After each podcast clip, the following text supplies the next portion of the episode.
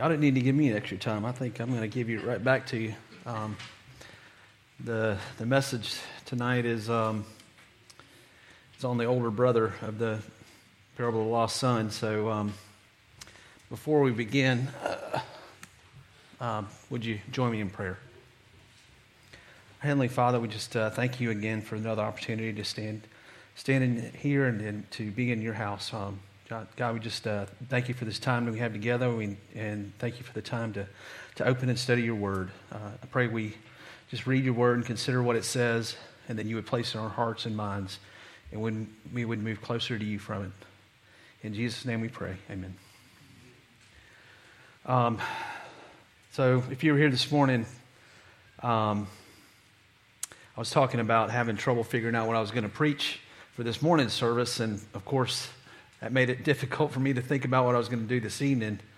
But what I, um, what I eventually decided on was to, um, and prayed about, was to, to talk about the parable of the lost son, but talk about the older brother. Um, last year, I had a chance to speak on Baptist Men's Day, and I spoke about the parable of the lost son. And, but I stopped short of covering the older brother in that parable, and I've always wanted to finish it. And um, as I was preparing this week, um, I was looking back at that, and maybe I should have just finished it because it's there's not a lot to it, but I, there's some good stuff in it, and then we'll cover it tonight, and and I'll get you out a little early, I guess. Um, but whenever we talk about the parable of the lost son, we usually focus on the younger son and the father, um, and we forget about the older son. The older son, the older son's response to the father is just as important to understand as the younger son. So let's look at the scripture and then examine it further. And for context, it's kind of hard to talk about the older son without remembering what the younger son did first. So we'll back up and, and look at what the, the uh, younger son did before we look at the older son. So um, if you would, turn with me to, to uh, Luke chapter 15, and we'll start on verse 11. Uh, he also said, A man had two sons. The younger of them said to his father, Father, give me the share of the estate I have coming to me. So he distributed the assets to them. Not many days later, the younger son gathered together all he had and traveled to a distant country where he squandered his estate in foolish living. After he had spent everything, a severe famine struck that country, and he had nothing. Then he, had, then he went to work for one of the citizens of that country who sent him into the fields to feed pigs. He longed to eat his fill from the pods that the pigs were eating, but no one would give him anything. When he came to his senses, he said, How many of my father's hired workers have more than enough food, but and here I am dying of hunger? I'll get up, go to my father, and say to him, Father, I have sinned against heaven and in your sight. I am no longer worthy to be called your son.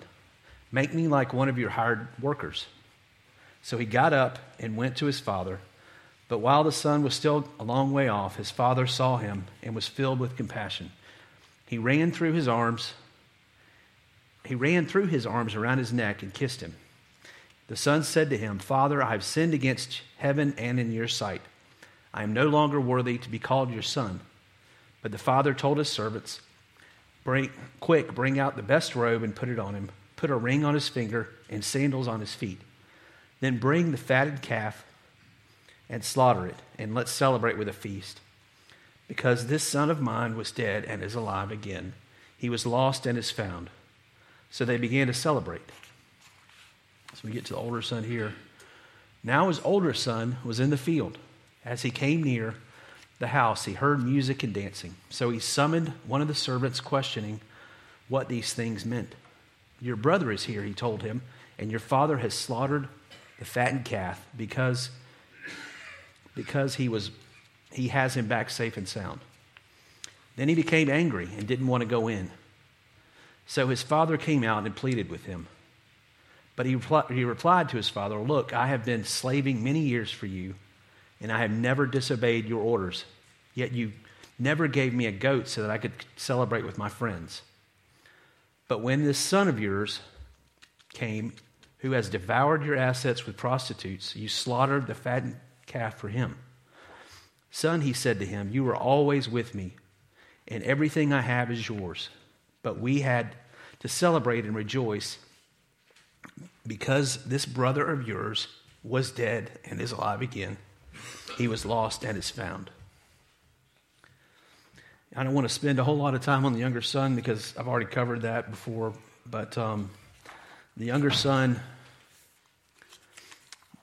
The younger son had done something uh, completely disrespectful and really unheard of at that time and in the Jewish community. He asked his father for a share of his inheritance before the father was dead. Then the younger son takes the money and squanders it on wasteful living. Then, when the younger son had lost everything and when he was at his lowest point possible, he finally realized where he was and returned home, and the father was waiting on him. The son had prepared a speech and decided what he would say, take, decided that he would take any punishment the father would give him if he could just come back home. And in verse 18, it says, The younger son decided, I'll go up to my father and, and say to him, Father, I've sinned against heaven and in your sight. I am no longer worthy to be called your son. Make me like one of your hired workers. And so the, the younger son goes to his father, and before he could even get home, his father was waiting on him and met him in verse, uh, verses 20 and 21. It says, So he got up, went to his father, but while he was while the son was still a long way off, his father saw him and was filled with, filled with compassion. He ran, threw his arms around his neck, and kissed him. The son said to him, Father, I've sinned against heaven and in your sight, and I'm no longer worthy to be called your son. And before the younger son could finish his prepared speech, the father says, Quick, bring out the best robe and put it on him put a ring on his finger and sandals on his feet, and then, you know, the rest. Um, he says, This son of mine was dead and is alive again. He was lost and is found. So they began to celebrate. Um, like I said before, and if you weren't, if you didn't hear that sermon, but uh, like I said before, I think the simple act of turning from sin and returning home is what the father cared about the most. And he restored the son to his proper place in the family. But there's another son. And this is our focus this evening. In verses 25 through 32, we find out about the other son, and it starts this way. Now his older son was in the field, and he came near the house and heard music and dancing. You know, there are many uh, interpretations about this parable, but all of them say that the older son represents the Pharisees and the religious leaders that were complaining about Jesus earlier in Matthew in um, in Matthew chapter 15, verse 2, where they said, This man welcomes sinners and eats with them. Um, you know, I don't know about you, but I've, I've, been studying the Bible a lot closer last uh, year or two, and I love seeing the little stories between the lines. And um, I might be wrong, but I noticed the father, and I, I said this before in the previous um, sermon, but I noticed the father was waiting on the younger son to return back in verse 20 when it says, But the son was still a long way off, and his father saw him and was filled with compassion. But notice what the older son was doing. He was working, he never noticed his brother's return. He wasn't there when the younger son humbled himself and said, Make me one of your hired servants. Did this mean he wasn't concerned about him? Well, you could kind of say he wasn't. I don't know, but it, it, it just, I think it's interesting to see. But we know the Pharisees had no desire to be among the people Jesus walked among. And then it says the, that the older son heard music and dancing. And in verses 26 through 28, so he summoned one of the servants, questioning them and questioning, and what what these things meant. Your brother is here, he told him, and your father has slaughtered, slaughtered the fattened calf because he was he has him back safe and sound. And then it says, then he became angry and didn't want to go in. So his father came out and pleaded with him. Why was the older son so angry? His father was happy in celebrating the return of his younger brother. Why would he not be happy as well? The younger son never did anything wrong to the brother. He did it what he did wrong was to the father. Um, the, the Pharisees were similarly angry at Jesus for preaching to and being among the sinners. The older son said in verses 29 through 30, Look, I have been slaving for you, slaving many years for you. I have never disobeyed your orders, yet you never gave me a goat so that I could celebrate with my friends. But when this son of yours came, who has devoured your assets with prostitutes, you slaughtered the fattened calf for him. The older son claimed, I have been slaving for you for many years, and I have never disobeyed your orders. But was that true? You think back, what, what did Jesus say was the most important commandment?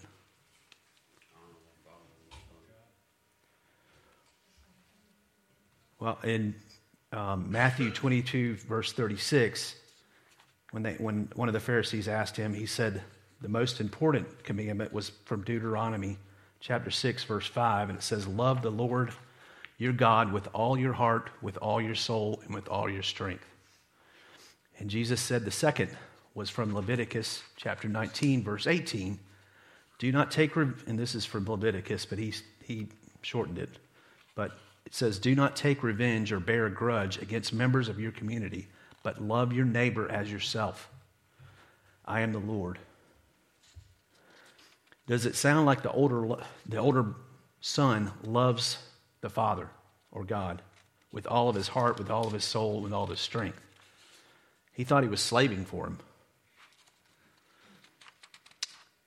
Um, and he doesn't, doesn't even love his brother. How could he love his neighbor? And also, um, the other thing you noticed, I noticed, was um, the older brother says to the father, But when this son of yours came, he wouldn't even acknowledge that this was his brother. Um, in Romans chapter 8, verses 15 through 17, Paul says, For you did not receive a spirit of slavery to fall back into fear. Instead, you have received a spirit of adoption by whom we cry out, Abba, Father. The Spirit Himself testifies together with our spirit that we are God's children. And if children, also heirs, heirs of God and co heirs with Christ. If indeed we suffer with Him, we, so that we may also be glorified with Him. We are all children of the Father and adopted into His family. Um, to me, this I know the older son in this parable is supposed to represent the Pharisees, but sometimes can't we fall into that trap? We know we are saved by faith and not by works, but sometimes we can use our own works as a comparison to other people, as a way of measuring our own worthiness. I've been guilty of this myself. Um, you know, this morning when I mentioned I was trying to come up with a, uh, a uh, you know, what I was going to talk about as far as the sermon goes. Um, I had two, two different topics I was praying about. One was uh, trials, and one was worship. And when I was trying to think of the sermon on worship, I began to sound like the older brother in the parable. And um, that's what kind of made me decide not to do it and then to talk about this. Um, we can sometimes we try to justify our own our own uh, worth with our own actions. Um, we should be happy anytime a child of God is found or returns to the Father. We need to find the same happiness the Father has when a lost person is found or a wayward Christian comes back home. So the, the Father says in and to the older son in verses 31 through 32. Son, he said to him, You are always with me, and everything I have is yours.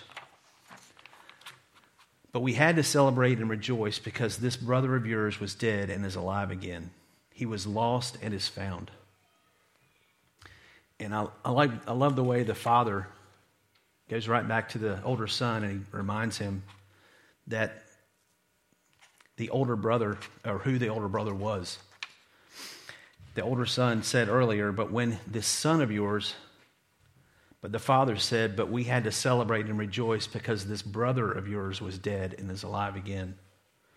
And then the father says, we, he, he was lost and is found. Um, like I was saying earlier, sometimes I think, I know that the older brother represents the Pharisees and the religious leaders, but sometimes even the Christian church can become almost to a, legalistic to a point where we can become and sound like the Pharisees. If the father can celebrate and rejoice over the younger son, why should the older son not do the same? And why should we not do the same? And like I said, it was a short sermon, but that's, uh, that's uh, all I've got. But um, again, thank you all for coming, and uh, let us pray, and we'll be done. Father, thank you for the time we spent together this evening, and I thank you for the truth in your word. I pray that uh, as we think about this message throughout the week, we remember that we should always welcome those who are new Christians and those who are wayward Christians who come back home and be as excited about them as you are. I pray that you would bless each person here tonight and the coming week, keep us safe, and bring us back into your house at the next appointed time. In Jesus Christ's name I pray. Amen.